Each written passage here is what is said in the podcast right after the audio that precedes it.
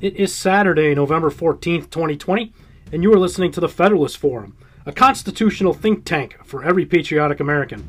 Today on the Federalist Forum, we'll talk about a path forward and also learn a quick lesson from history. That and more coming up next on the Federalist Forum.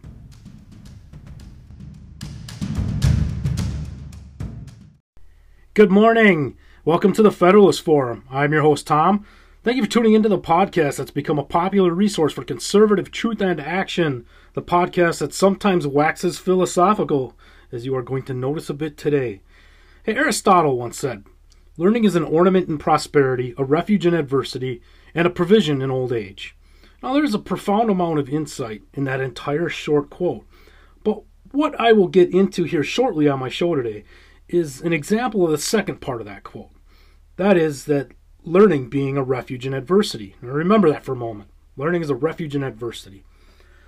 One more quick quote that I want to offer is by Bryant McGill. He's an author and speaker. Uh, I believe he wrote Chicken Soup for the Soul and a few others.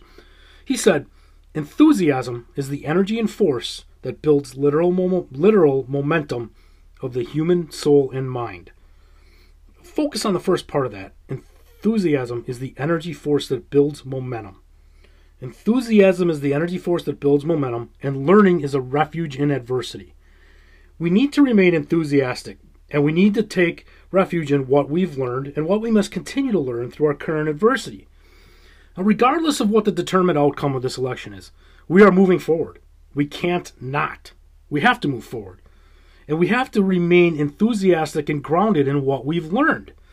Now, part of what we learned is that more and more of the country is seeing the truth in the malicious and radical narratives of the left.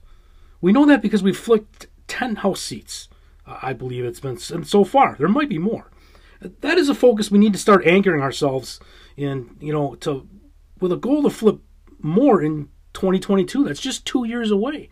And if we can flip ten more, uh, ten, twelve more, we can we, we flip we, we take the House. Okay. Now, I'm not giving up on Trump, but I want to talk about the House today.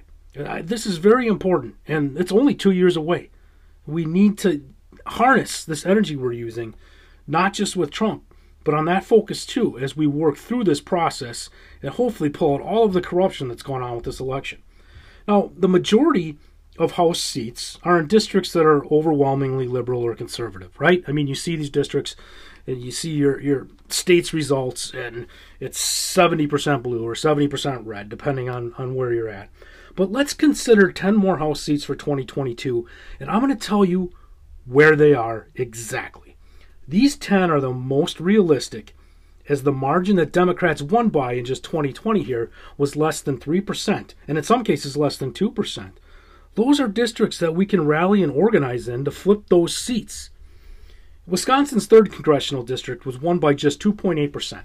And that district encompasses, encompasses much of western Wisconsin and a portion of central Wisconsin, including the areas of La Crosse, Eau Claire, and Stevens Point. All this, most of that borders Minnesota as well.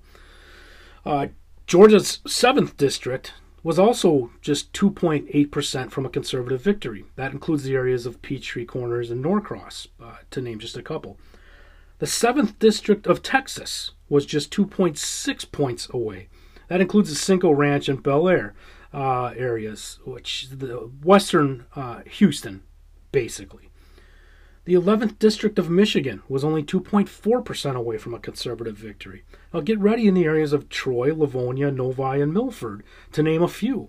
Pennsylvania's seventeenth district, the areas of Franklin Park, Bell Acres, and Homewood, were only two point two percent away. Minnesota's second district, another one, two point two percent. That's Cottage Grove, Burnsville, and Eagan are uh, some of the largest cities in that district. Virginia's seventh district was just one point eight percent from a conservative victory. Now, this is the area just west of Richmond. Iowa's third district, which is uh, Des Moines, Greenfield, Council Bluffs, uh, the margin of victory for Democrats in that race was just one point four percent. Another one that was only one point four percent, New Jersey's seventh district. Now, that's the areas of Stockton, Mount Olive, and Milburn. And finally, Illinois' fourteenth district, just one point two percent off. So start your fight now in the areas of Spring Grove, Antioch, and Crystal Lake. Patriots, these are just ten. ten of the closest races. There may be more. I was only able to get through roughly three hundred of the House's four hundred thirty-five seats as I was taking notes this morning. But that should tell you how important these seats are. Now, out of three hundred seats, only these ten were less than a three percent margin. This is where we need to focus our energy. I've said before, we aren't going to flip a Nancy Pelosi out of office, just as one example. It doesn't mean we don't try, or that we, we stop trying, but focusing all of our national energy and efforts and resources on a seat that she overwhelmingly wins is misdirected. If we put the collective energy, that collective energy, those resources, that enthusiasm, the momentum, the refuge of what we've learned into these districts that are much closer and much more divided, we could take back the House. It's that simple. We need a majority. Nancy Pelosi doesn't matter at that point. And we get so hung up on the ones that the media gives the most attention to, and then we get lost in that diversion and miss a higher and greater purpose. We don't need to take Nancy Pelosi's seat. We just need to take a majority to essentially leave her powerless. We have come so far in these last couple of years. When I say we, I mean conservatives. We have come so far with our own activism and organizational skills. It's been impressive to see. It, it truly inspiring. As hard as we are fighting for Trump, we also have to get ourselves ready to fight just as hard in twenty twenty-two. I said also just as hard. Doesn't mean giving up on Trump. We're still in this fight very much. But we got to focus on the twenty twenty-two midterms as well to take back the House and grow a bigger margin in the Senate again for any seats that may be coming up then. I, I, I turned on some of the mainstream media this week, just flipping through to hear what's being fed to the gullible. It's important that we do this on a consistent basis. It doesn't mean watching hours of it or even in a particular show or channel. It's just browsing to get bits and pieces of what's on out there. You know, I've shared in the past quotes from Sun Tzu and knowing your enemy and things like that. It's, it's important intelligence. It's important for us to know what those we're fighting against are saying and doing and planning and what's being fed to their base. So you have to tune it in from time to time. Um, there is you, when you when you turn it on though, I mean, there is no shortage right now. Despite Joe Biden's all call for unity, his media isn't buying that because there is no shortage of continued mocking of conservatives and making us all out to be extremist, ignorant nut jobs. Particularly from the usual networks like C N N and M S N B C, they continue to pile on the passive-aggressive and condescending tone, and it's those irresponsible tools who are to blame for this entire mess. The media has catered to the Democrats and fed their viewers bullshit for four years, longer even. They are the ones that have stoked the greatest divide by their irresponsible use of the First Amendment.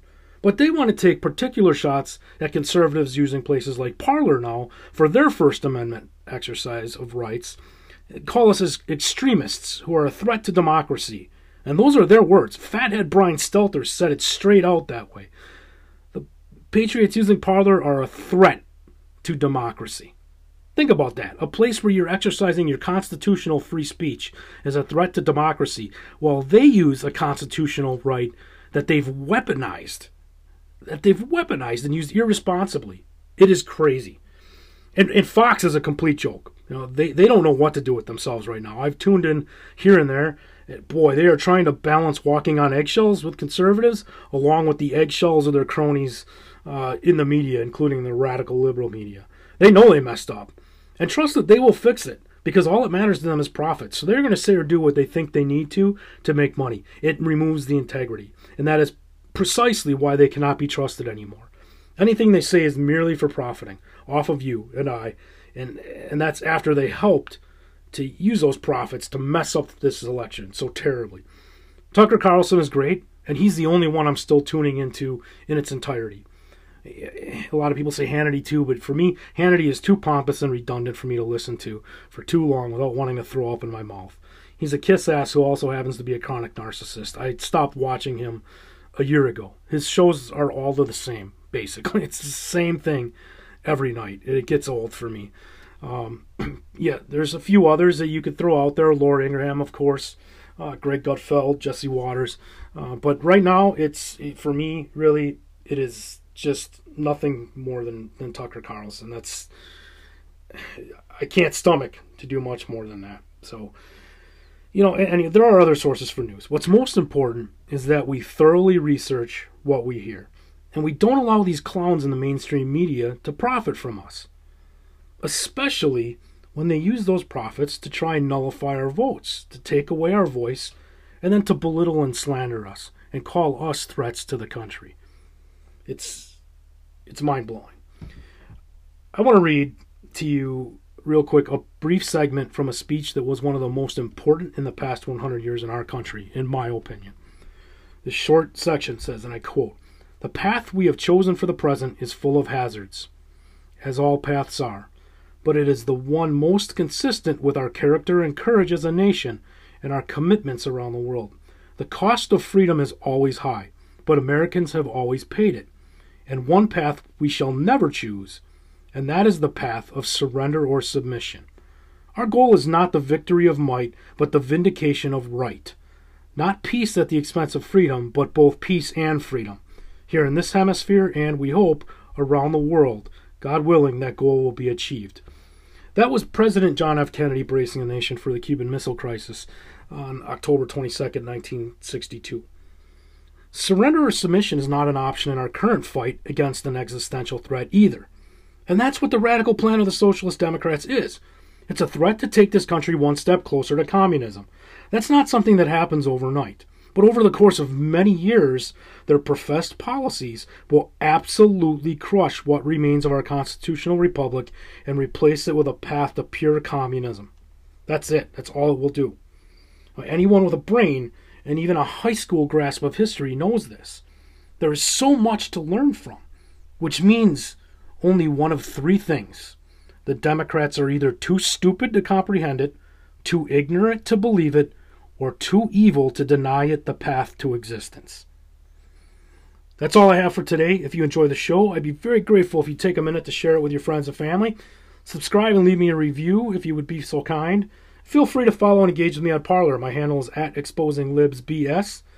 Friends, I hope you all have a wonderful weekend. It is time for all of us to passionately take action, and we the people have a proud history of doing just that.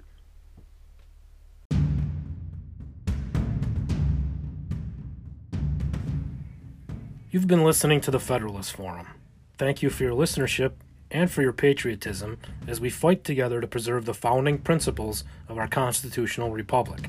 Until next time, sapientia est potentia. Wisdom is power.